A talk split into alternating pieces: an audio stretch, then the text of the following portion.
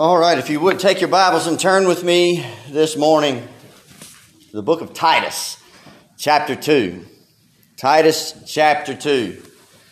And as you're turning, again, I do want to wish a happy Mother's Day to all of our mothers in attendance.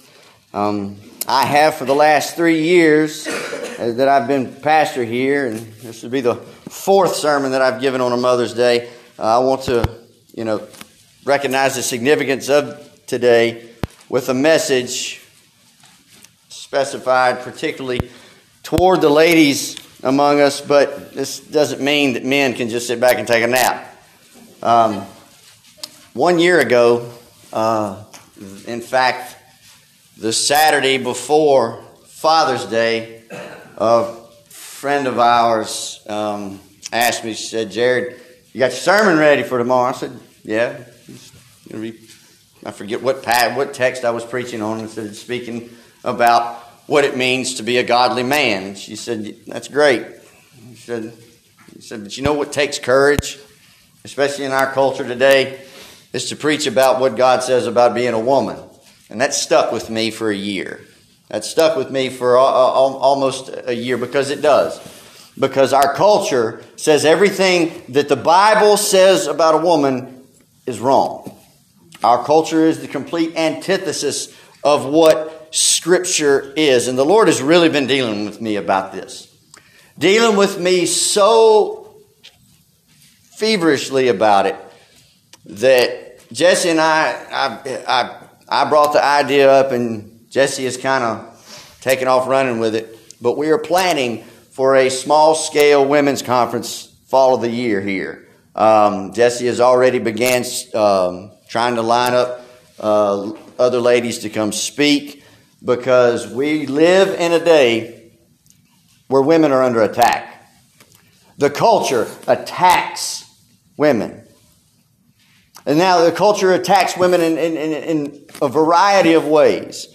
From what they say that a woman should be, how they should dress, how they should conduct themselves, up to things that we have seen within the last couple of years that now it takes a man to be a woman. And we need to turn the tide with that. And our young ladies need to know that God says that there is more required of a woman than just to be an object of desire. And that's what Titus chapter 2 tells us. It stands in stark contrast to the culture. But as you're turning to Titus 2, let me give you a brief introduction to this letter from Paul to his co laborer. He sent Titus to Crete uh, to get in order the churches uh, on that island. His first task was to appoint elders in every city. These men would need to meet the specific qualifications demonstrating the moral characteristics of Christian maturity. They needed to be able to teach sound doctrine, and they needed to be able to refute those that tried to contradict that sound doctrine. Paul warned Titus of false teachers, and he warned Titus of false converts that he would encounter that would profess to know God, but whose detestable and disobedient deeds denied the reality of their claims. That truth applies just as much today as it did then. The church is still in need of godly men to teach and lead, to teach from the scriptures and lead the church. And there are still, still a lot of people that profess to be Christian, but their lives deny the reality of that claim. And in the second chapter, Paul tells Titus to teach and encourage people in various demographic groups the character traits that they should have and develop since they were living under the grace of God and looking for the blessed hope and the glorious appearance of our great God and Savior, Jesus Christ. In the third chapter, Paul points out some of the specific actions and traits that should mark the lifestyle of the believer. And then he concludes with some personal concerns. But Paul had already addressed the subject of older men in verse 2, and he will address the subject of younger men in verses 6 through 10. But for our purposes this morning, we're going to examine what Paul writes to Titus concerning both older and younger women. So look with me at Titus chapter 2, beginning with verses 3 through 5 and I want to speak to you about the qualities of a godly woman. Titus chapter 2, beginning in verse 3. Hear now the word of the true and living God. Older women likewise are to be reverent in their behavior, not malicious gossips, nor enslaved to much wine, teaching what is good, so that they may instruct the young women in sensibility, to love their husbands, to love their children, to be sensible, pure, workers at home, kind, being subject to their own husbands, so that the word of God will not be slandered. Let us pray. Our most gracious Heavenly Father, we've read your word, not man's, penned by man, but impressed upon that man by the Holy Spirit of the living God. God, help us, Lord, to put our own selfish desires out of the way and to focus in on what you would have us to glean from this text this day. Things that point out things to us that not just for our ladies, but for the men as well, that we be all walk accordingly after the footsteps of the Master, our Lord Jesus Christ. It is to Him we dedicate all things and ask for His grace and to help us in understanding your word. For all these things we ask in Jesus' name. Amen. What we just read is in very much stark contrast of what the culture tells us about women to this day.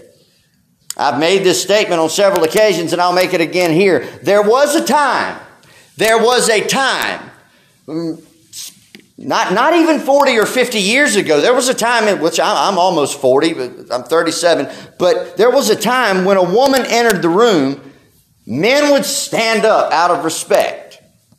There was also a time that when even the most foul mouthed men would cease their profanity laced conversation when a woman entered the room.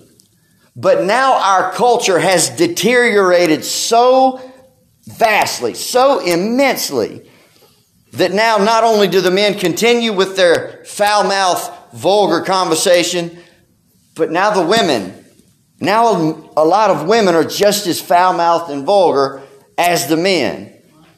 The feministic movement on the surface said that, says that its goal is equality for women. That's supposed to mean equal pay and overall equal treatment. That sounds good on the surface. That sounds fine, but what the, but what the movement has done is destroy the culture. Feminism is poison. It has destroyed marriage. It has destroyed the family. It destroys the home. It has destroyed God's design for women. Because of feminism's push for supposed sexual liberation, now young women are encouraged to dress provocatively. Clothes designers sexualize young women and even little girls in the way they design clothing. You want to do something that's very difficult today? Go try to buy clothes for a young lady. And have to, you have to search and search and search and if you find something, you, it's, it's usually set up by a Christian that is dedicated to design clothes for modesty, and you really have to pay quite a bit for it.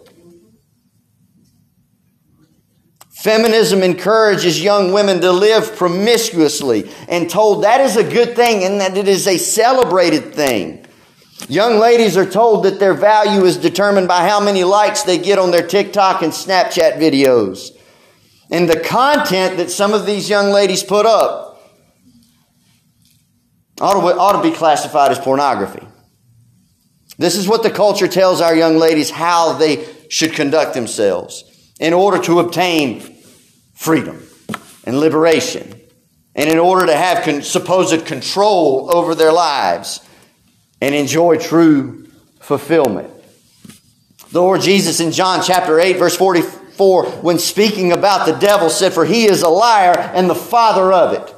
The devil is the father of lies. He seeks to counterfeit and destroy everything God has created.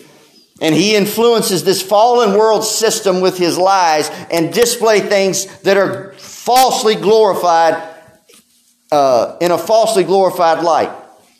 It's the apple. It's the fruit that hangs upon that tree with the lie that it will make you be like God.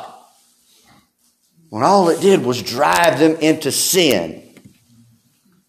Things promoted by this evil world system, this satanically influenced world system, never make good on the promises that they make. The promise of joy and fulfillment and happiness yield only brokenness and pain. Why? Because they're rooted in sin. And this passage in Titus 2 is part of the things which are fitting for sound doctrine that Titus was to teach, as he's told in Titus 2, verse 1. This morning I'll try to be somewhat brief and concentrate on the practical encouragement to fulfill Paul's admonitions and uh, pursue the character, the character traits that he lists. The Holy Spirit impressed upon the apostle Paul to speak directly to ladies in verse, in these verses. And I'm going to break from our usual outline structure and just walk through what it says. Just go through it phrase by phrase. First, look at it. He says, older women. He, he begins verse 2 by addressing older women. What does he mean by that? What, what, what does he consider older women? Women that were beyond childbearing age. He was addressing this to ladies who had walked with the Lord for a considerable amount of time and have raised children and those children are now grown and have families of their own. He's talking to the ladies who have what else is going to be listed that we're going to talk about. They have them as fruit bearing in their lives. The Greek word that is used here uh, is simply the feminine form for the word elder, which Paul used of himself when he was in his 60s in Philemon 9. And that Zacharias used it of himself and his wife when they were past their normal childbearing age in Luke chapter 1 verse 18. Greek literature used the word for, for those as young as 50. And in the context of this passage, it refers to those who are old enough to have experienced raising a child. You know, the Bible takes the opposite view of aging that our culture does.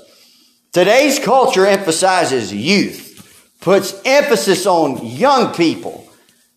That somehow, for some reason, the older generation is passe and needs to be pushed to the side.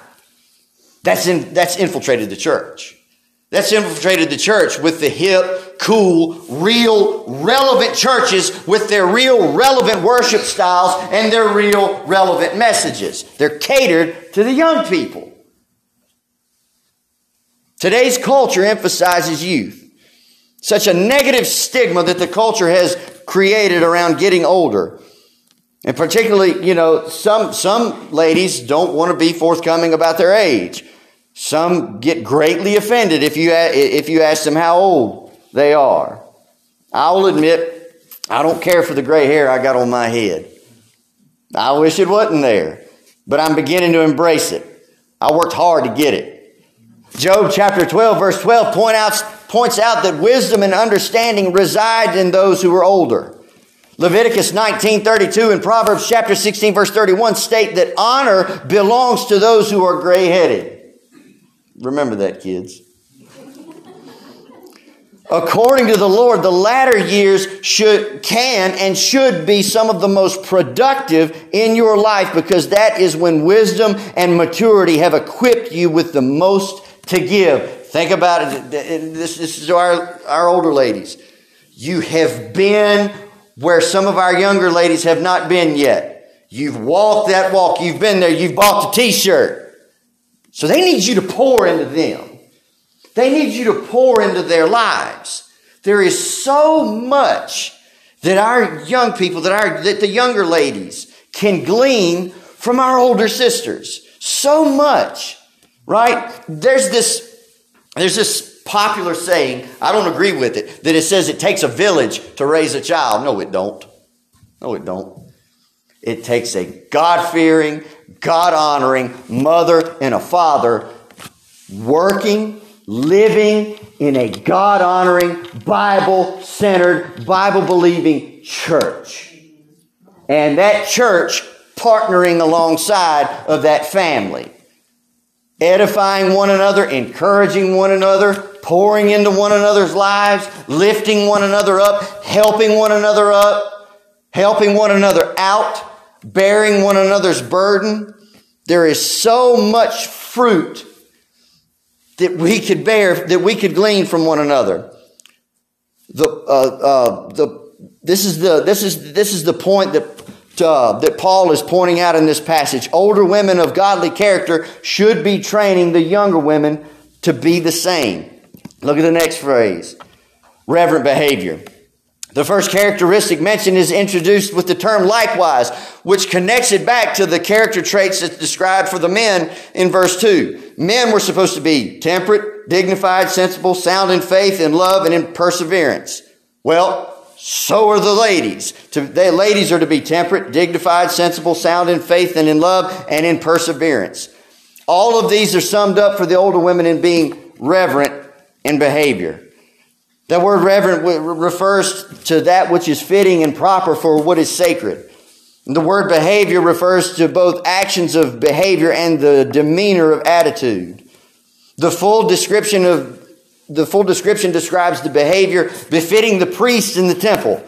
Everything that he did was out of reverence so these are the actions and attitudes of holiness that are to be lived out in daily life. There is a Latin phrase called coram deo.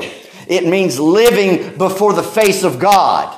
Men and Christian men and women both are to govern ourselves as if God Almighty is watching every move that we make, every word that we say, and sees every thought that we think. Because guess what? He does. He does. Proverbs chapter 31 verse 30, which is probably the main text in a lot of churches this morning, helps define the reverent behavior when it sums up that the life of, a, of the godly woman. Charm is deceitful and beauty is vain. But a woman who fears the Lord shall be praised. I tell my son this. When you come to the age to where you're looking for a wife, find one that looks that fears God. Find one who where the Lord Jesus Christ is the first and foremost thing in her life, and that's what a young lady should do when she looks for a husband. Everything else is secondary. Job, because it, uh, uh, goals, because if Christ is first and foremost, if they fear the Lord, everything else is going to fall into place. Everything else will fall into place. So a woman who fears or reverences the Lord will act accordingly in her daily life. She's careful with her speech and considers her actions because her love for God governs her behavior. A woman with this characteristic would fit the description Paul gives in 1 Timothy chapter 5 verses 5 through 10 of a godly widow. She's devoted to the Lord. She rejects worldly enticements, is faithful to her family. She's generous to strangers, humble in service, and compassionate to those in distress. She has true piety and puts holiness into the practice of her daily life. You see this in Anna in Luke chapter 2, verses 36 and 37. You see this in Dorcas in Acts chapter 9, 36 and 39. They're examples of a godly woman.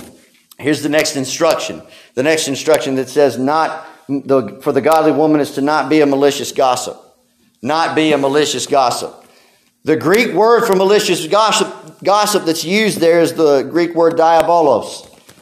Is often used, it's often used as a name for Satan and often translated the devil. The word means to slander, which is to falsely accuse and maliciously accuse by making untrue statements. That is the characteristics, that is one of the characteristics of the devil.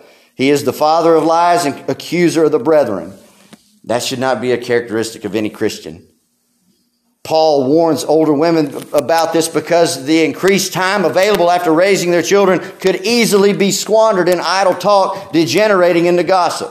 1 Timothy uh, chapter 5 verse 13 says, And at the same time, they also learn to be idle as they go around from house to house, and not merely idle, but also gossip and busybodies, talking about things not proper to mention. Men can be just as guilty of that as women. To be malicious gossip. To tear people down. Why do we want to tear people down? Why would we?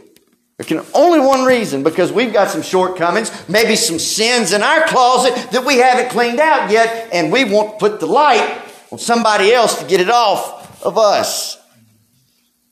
The godly woman will be marked by what Proverbs says about gossip. She will not take part in it. Proverbs 26 verse 20 says, For the lack of wood the fire goes out, and when there is, where there is no whisper or contention quiets down. She will keep personal information that is shared with her to herself. There are some things you can't keep to yourself. If it regards somebody's safety, you've got to tell somebody. It, it would be sin for you not to. If it regards to somebody's health or safety. But if someone confides in you about something, let it be between you, them, and the Lord. Let it be between you, them, and the Lord. And that's something that all of us need to pay attention to. Proverbs 11 verse 13 says, He who goes about as a talebearer reveals secrets, but he who is trustworthy conceals a matter. The second, the next thing, the next phrase that we see says, not enslaved to much wine. That should go without saying. Not enslaved to wine, not enslaved to drunkenness. A little background here that helps is Paul's admonishing older women to not be enslaved to much wine because until popular pain relievers such as aspirin and ibuprofen uh, and acetaminophen were invented, wine was often used to help alleviate aches and pains. And so there was a danger of one becoming enslaved to it. And so that's why uh, uh, enslaved means to be held and, and, and, controlled against one's will. Proverbs 21, 20 and verse 1. Wine is a mocker, strong drink is a rager. He who is intoxicated by it is not wise.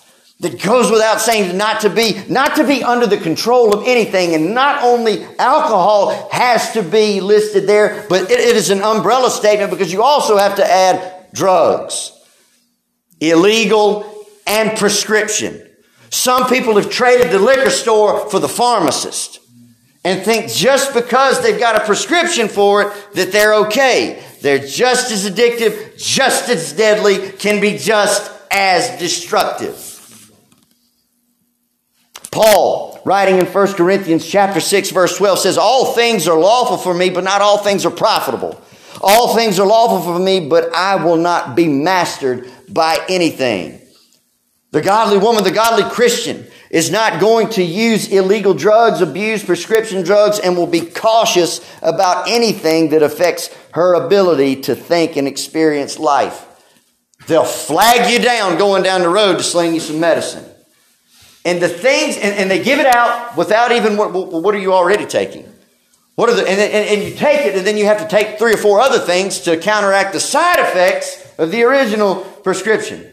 And all of that mesh, you know, mixing together in, in your body, in your bodily makeup is going to affect your internal organs and can affect your mind, can affect how you think. We are not to take anything that will alter how we think. We're to always be in sound mind with our minds full of the Word of God, thinking about the things of Christ. Now, hear people in, in, in, in you know, Pentecostal type churches in situations like this, and when they, when they talk about getting into the Spirit, and well, I just let my mind go. That's counter, that's counter to what God says. We're not to just let our mind go. We're to fill it with Him. We're to fill it with Him and His Word. Next, it says teaching what is good. Teaching what is good. Paul next gives a general description of what older women should do. They should teach. We're in a day now where, where, where the, the, the culture and the, the feminism has infiltrated the church and women have, want to be in the limelight. They want to be behind the pulpit, a lot of them. They've gone, a lot of them have gone from writing books, writing women's devotional studies, to not just speaking at women's conferences, but to preaching sermons on Sunday mornings. And it can, and so, if they're going to stand in the pulpit, they're going to stand in the pulpit and usurp the authority of the Word of God there, because as I've talked in weeks past, God does not call women to preach. That's not a bad thing. God just has separate roles for men and women when it comes to the church. But when a woman stands in the, uh, usurping the authority of God, standing in a pulpit to preach, she's going to be wrong in other avenues as well. I've never met or known of a woman who, who claims to be a pastor that did not affirm homosexuality or anything else, affirm that abortion is a good thing. The, it, it, it, if, if they're wrong in one area, in a big area, they're going to be wrong in other areas as well. They go hand in hand in hand. But God does command women to teach. Teach what is good to who? Other women. Other women. Teach what is good. Teach what is noble. Teach what is excellent. Teach what is, is honorable. She should instruct others by word and deed in the characteristics that mark her own life. I said earlier, it, it is a mistake to sideline older people. It's a mistake to just think that now only young people should just run everything. We need both generations active and helping. The context of, of, of uh, a godly woman's teaching to others will, will be that, that anyone can, can glean from her influence, and it doesn't have to be in a classroom setting. The vast majority of instruction in what is good by older women will take place in personal interaction with others. This will happen in every kind of situation imaginable, but Paul specifically wants them to teach and encourage younger women. Younger women need to have their lives poured into by their older sisters. Daughters need to be poured into by their mothers. Those mothers still need to be poured into as well. Those mothers still need to be poured into as well from their godly older sisters. All godly women have something that the, the younger women need to glean from. And as Christians, whether we be male or female, we don't ever stop learning. We don't ever stop growing. We don't ever graduate from this thing called Christianity until we die and go to heaven. Next, he says, encourage. Next, it says, it says, um, encourage young women in their responsibilities. Note the verses four and five are clauses of verse three, not separate sentences. The young women are not to be left on their own to develop the characteristics listed in four and five. The older women are to help them develop these qualities. Note carefully here the twofold means of accomplishing this. First, older women are to instruct the younger ones about what is good. They teach them in their responsibilities according to the Word of God. And second, they must encourage them in all those various responsibilities. However, however the, the word is that you want to use it, encourage, admonish, train. What does that mean? It means disciple them. Women need to be, uh, younger women need to be discipled by older women. Younger men need to be discipled by older men. Mature Christians need to disciple those in the faith who aren't as mature. It's mature women training others to be like herself, for fully trained disciples will be like their teacher, Luke 640. And all Christians are to be, are to become like Christ, Romans 8:29. This is a priority that God has set here. This is a priority that God has set. And I, I, I preached for weeks about serving. I preached for weeks about being involved. I preached for weeks about using your spiritual gift to pour into some, pour into the lives of others. So let me be blunt here. Some of you may need to take a hard look at what you were doing and determine and determine if you were doing what God wants you to do. You may need to spend some time studying the scriptures and praying and talking over things with someone who, who, who, who else, someone else who is godly to determine if you are really doing what you should be doing and also praying about what might need to change. The body of Christ is left weak when there are so few older women teaching the younger ones how to be godly in their daily activities of life. Somewhere, somewhere in the last 50 years or so, a twisted idea developed here, predominantly here in the church in America, that older ladies retire and the younger ladies are supposed to pick up the slack. That's tragic for not only does it that is tragic for not only becomes a hindrance to those younger ladies keeping their priorities of a husband and children, but it also means that those that should be the most wise are not sharing what they have to offer, either because they've been pushed out of the way or they've willingly dropped out. Paul next lists out uh, specific characteristics and responsibilities that he wants older women to teach and to encourage the younger women to be and to do. So this application applies to all ladies. It says younger women. He goes on to say younger women. Likewise, urge the younger women. What does Paul mean here about the younger women? Those who are of childbearing age and even coming out, coming out of childhood and just about to enter into uh, marrying age or uh, those who are young mothers. The older women are to teach and help bring the younger women to a sound mind in developing these specific characteristics. But that also means that the younger women have to be able to take instruction. That's a rebellious spirit that is at the heart of feminism. Nobody's going to tell me what to do. Nobody's going to tell me what to do. I, I make my own decisions. I'm going to do what I want. No one wants to take constructive criticism. No one wants to, to, to be uh, instructed or shown how to do something properly.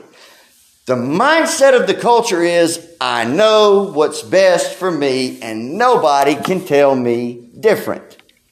And then when they fall on their face, it's not their fault, it's somebody else's. All of us, younger women with our older sisters, younger men with our older brothers, we need to be able to take instruction. Take instruction. Because some of it, somewhere through gleaning through it, is something that you can profit from greatly. Love their husband is the next instruction. Love your husband. Instruct the young women in sensibility to love their husbands. The first area that Paul lists for younger women to be taught and encouraged is to love their husbands. This is very much in stark contrast to society. 50 or 60 years ago, couples got married at young ages. They got married in their late teens and early 20s. That's why you hear about people being married for 50 years or more. Now marriage is seen as a hindrance and something to be avoided altogether or at least put off until later in life. Now women are getting married much later into their 30s and into their 40s if they even get married at all. God's design is for men and women to be united under the covenant bonds of marriage and not living together with a no strings attached lifestyle. And here in this passage, God's design is for older godly women to teach younger women in the faith to love their husbands. This is a much deeper than just romantic love. This is much deeper than just, just, just feelings type love. A committed, godly wife will strive to be her husband's best friend. And I will add, a committed, godly husband will do the same. He will also strive to be his wife's best friend as well. The fact that this has to be taught is not easy for a variety of reasons. Men and women are often, you know, speak different dialects, often speak different languages. I've learned that out firsthand. I'm still learning, almost 14 years of marriage, I'm still learning that I've got to phrase things differently. I've got to be careful how I put things. It may be in my mind nothing wrong with it, but it may upset her. So we have to take one another's feelings into account. And it's the same thing from the from her perspective. She might not think that what she just told me was short and off the cuff, but it could just right went through all you know every bone in my body, you know. So there's this growing process that husbands and wives have to learn to grow together, and that's why the older women are to instruct. Uh, older godly women are to instruct the younger women. Hey, I've been there. I've been there, was married for all of these years. And this is what worked for me. This is what didn't work. Husband and wives are to love one another as Christ loved the church. But you read Ephesians 5 22 through 33. There's more in this Bible for the man to be held accountable to than there is the woman. There's a lot riding on a Christian man's shoulders. That's why God gave us godly Christian wives to help us, to support us, and to love us. And Paul, God, through Paul, is encouraging Titus to teach, to, to encourage the, the, the older women in his church to teach these young ladies how to properly love that husband. Love him even when it's not something you want to do. I know there have been many times over the last 14 years I have not been lovable all the time.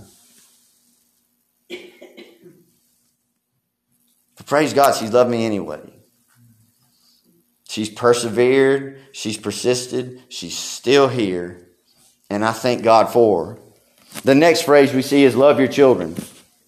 She is to learn to love her children in the same manner. Some of us look at that command and it doesn't make sense. Why you got to tell a mama to love her love her kids?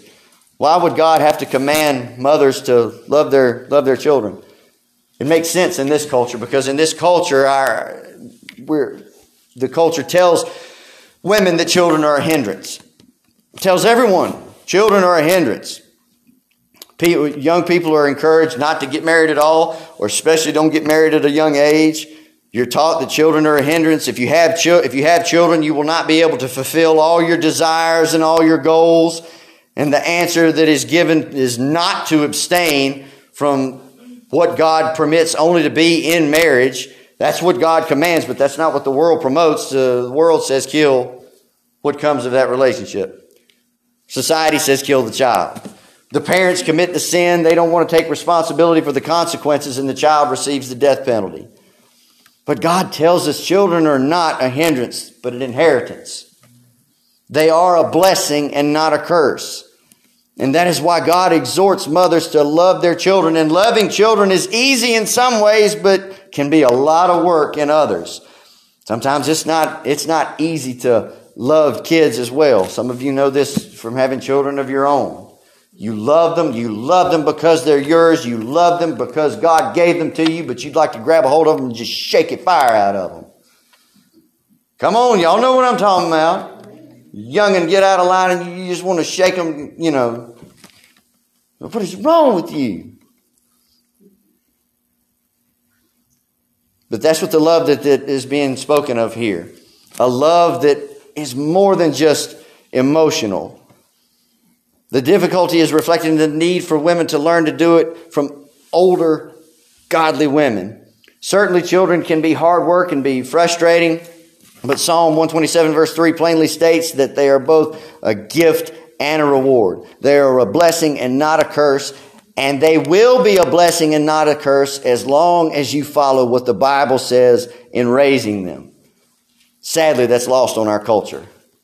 With broken homes, fatherless homes, blended homes with kids from multiple relationships, and there's the, the Christ is not the center of any of it, where there's no reverence for God, and the children suffer. And the children suffer, and children are raised never nowadays never knowing what the word no means. They know that if they just the kid knows how to work their parent, and if they just say the word or ask the question 3,242 times, once they get to that point, they know that they'll get their way, right? There's never a ceiling that stops them from, from, from getting out of hand. This is the love that God is commanding for us, for, for mothers and fathers to have. Children need discipline. Children need discipline. They need parents to love them enough to tell them no and to teach them right from wrong.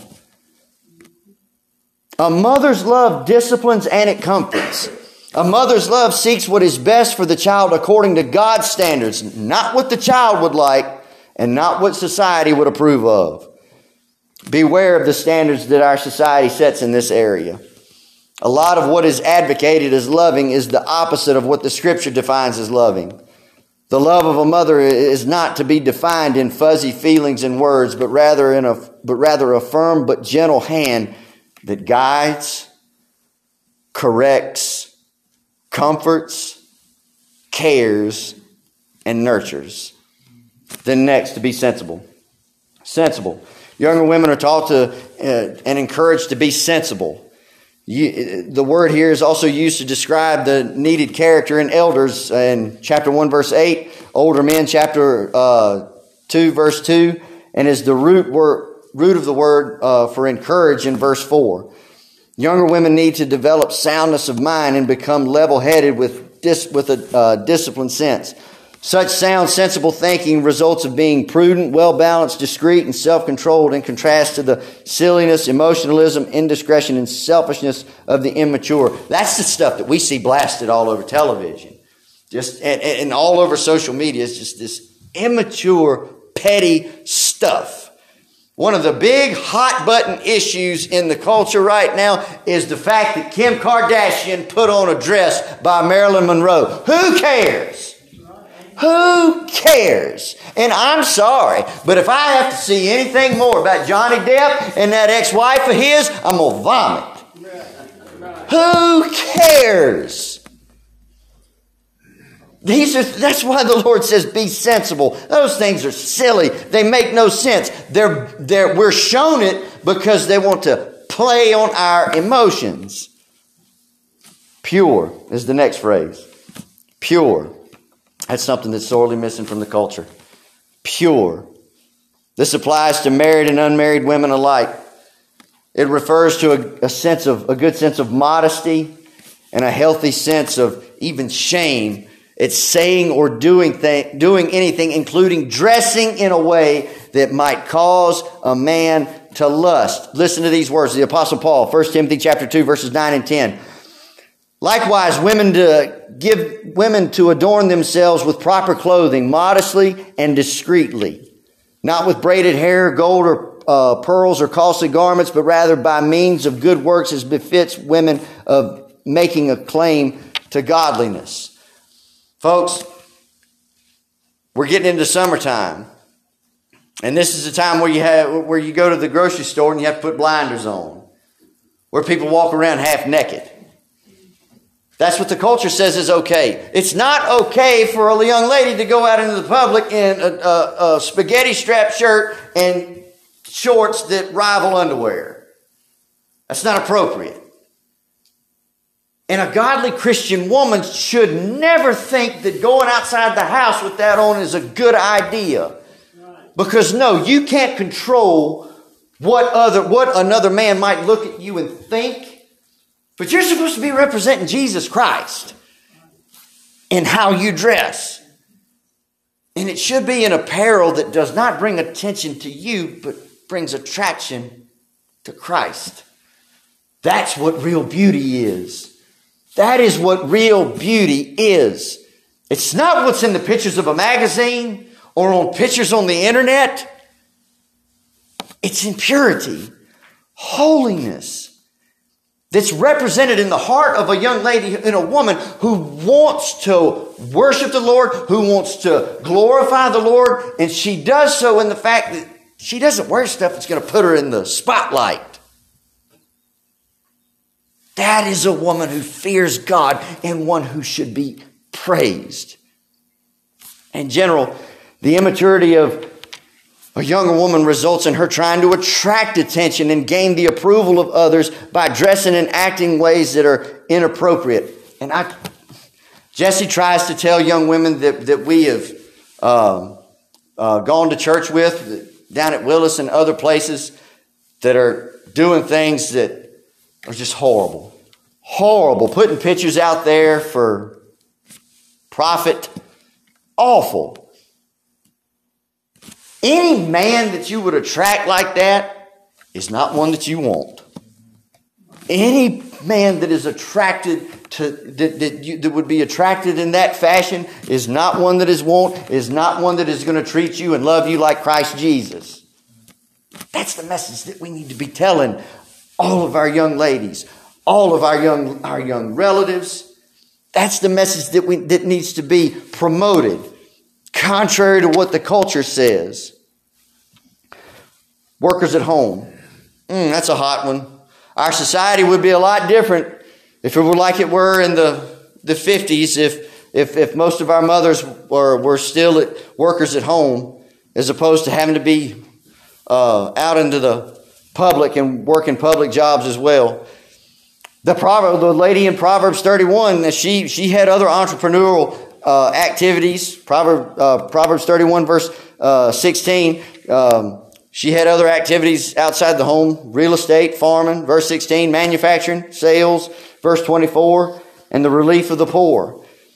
But what Paul is emphasizing here is that the priority is to be the family as it was for the lady in Proverbs 31. He is emphasizing that the, the, the, the priority should be her family. Her first and foremost priority should be her family. Few women are able to do all the ladies, all, all that the, the Proverbs 31 woman did. For some, just keeping the home is more than, more than enough to keep them busy. The key here is to know your limit and not go beyond it. When something outside the home starts interfering with that priority, it's gone way too far. Because the home is where the wife and mother can demonstrate her love for her husband and children by providing for them a refuge from the world. The home is where mom can best demonstrate her love for the chil- for children by nurturing them, teaching them, and instilling them in uh, godly character.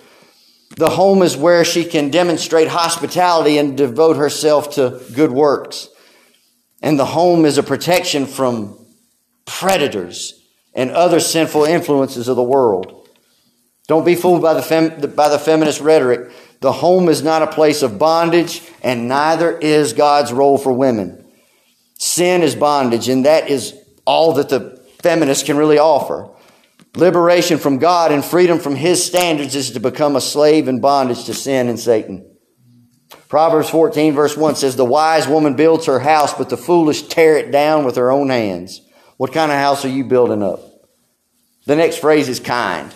That's obvious. Obvious. Godly, godly woman should be kind. All Christians are, are supposed to be kind, kind to one another. Uh, uh, Luke chapter 6, verse 35, it, it says, Even God is uh, uh, kind to the ungrateful and the evil. He causes the rain to fall on the just and the unjust. So the woman that desires to be godly will also learn to be kind as well. And here's the very big one, the big hot button one be subject to her own husband. Culture doesn't like that one. A godly woman will, will also be subject to her own husband. That irritates the feminist crowd who rejects God's wisdom in favor for their own. The word here is the word hupotas, which is translated submit or be subject to. And in the context refers to a wife who places herself under the authority of her husband. This is submission, which is done willingly, not obedience, which is done regardless of your will. This is something that is given. This is something that is yielded. God has placed the responsibility of headship upon men. There is more accountability placed upon men from the Bible than that of women. Men are to lead the home, men are to lead the home, they are to lead the family. Women are to submit to their leadership, but that husband has to make absolutely certain that he is rightly submitting to Christ himself and is properly leading. Sin has corrupted mankind so that men are often derelict in their duties. They abdicate responsibility. They, they, they, they go to work and they say that's it, if they're even there at all. And the godly woman desires to keep order. So older women who have learned how to hold their pride in check, encourage their and encourage their husbands to fulfill their role and then follow them can help out. This is um, relatively easy to do if the husband is following the Lord, but she's to still pursue godliness even if he doesn't. 1 Peter chapter 3 verse 6, 1 through 6 says, the, uh, likewise, wives, be submissive to your own husband so that even if any of them are disobedient to the word, they may be won without word by the behavior of their wives as they observe your chaste and respectful behavior.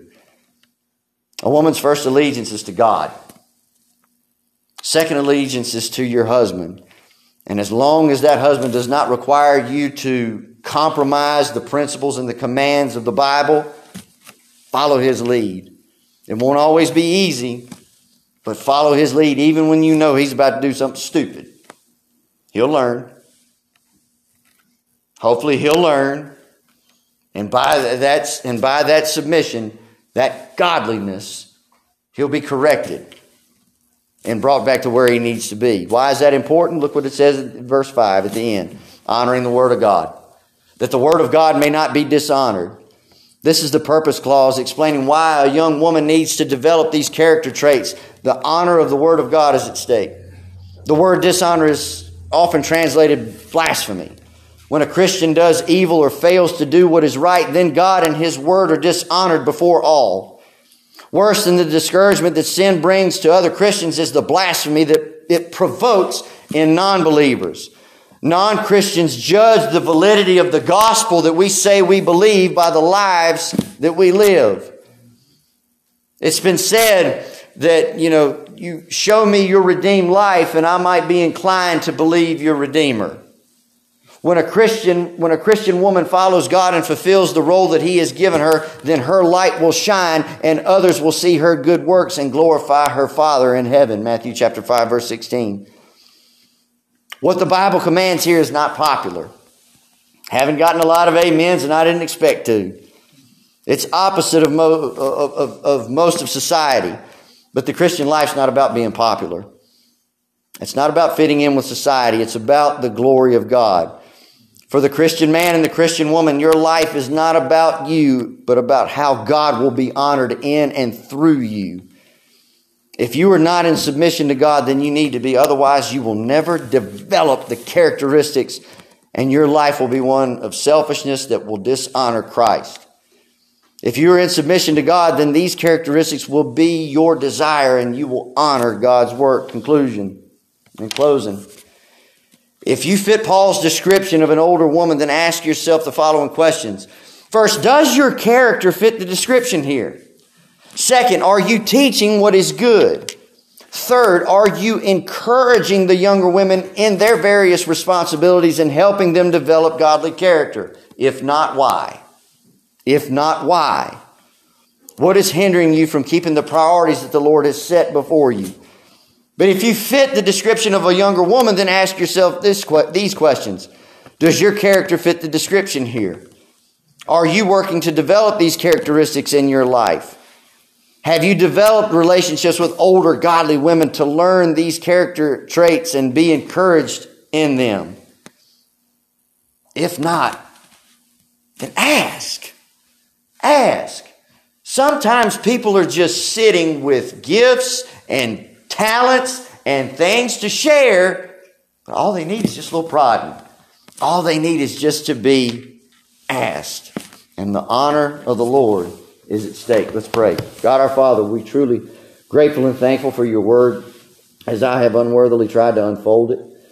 Father, we thank you, Lord, for your gift of godly mothers, of godly women, and how they have served us in our homes, loved us, Help us, Lord, as this small little bitty church in the eastern part of Henry County, in the southern part of Virginia. Help us, Lord, in our efforts, in the way that we live our lives. Help us, Lord, to be different from the culture. Help us, Lord, to show women what true beauty is. Not beauty that is derived in the culture, but beauty that is displayed in the Word of God. Help, Lord, our younger men, our sons, our grandsons, to pursue that true beauty, not the facade that will lead to destruction of what's on the outside, but the true beauty that shows that God Almighty is first in her life. Help us all, Lord, to glean from one another so that we would all be better Christians and to walk better after the footsteps of Jesus. All these things we ask and pray in Jesus' mighty name. Amen.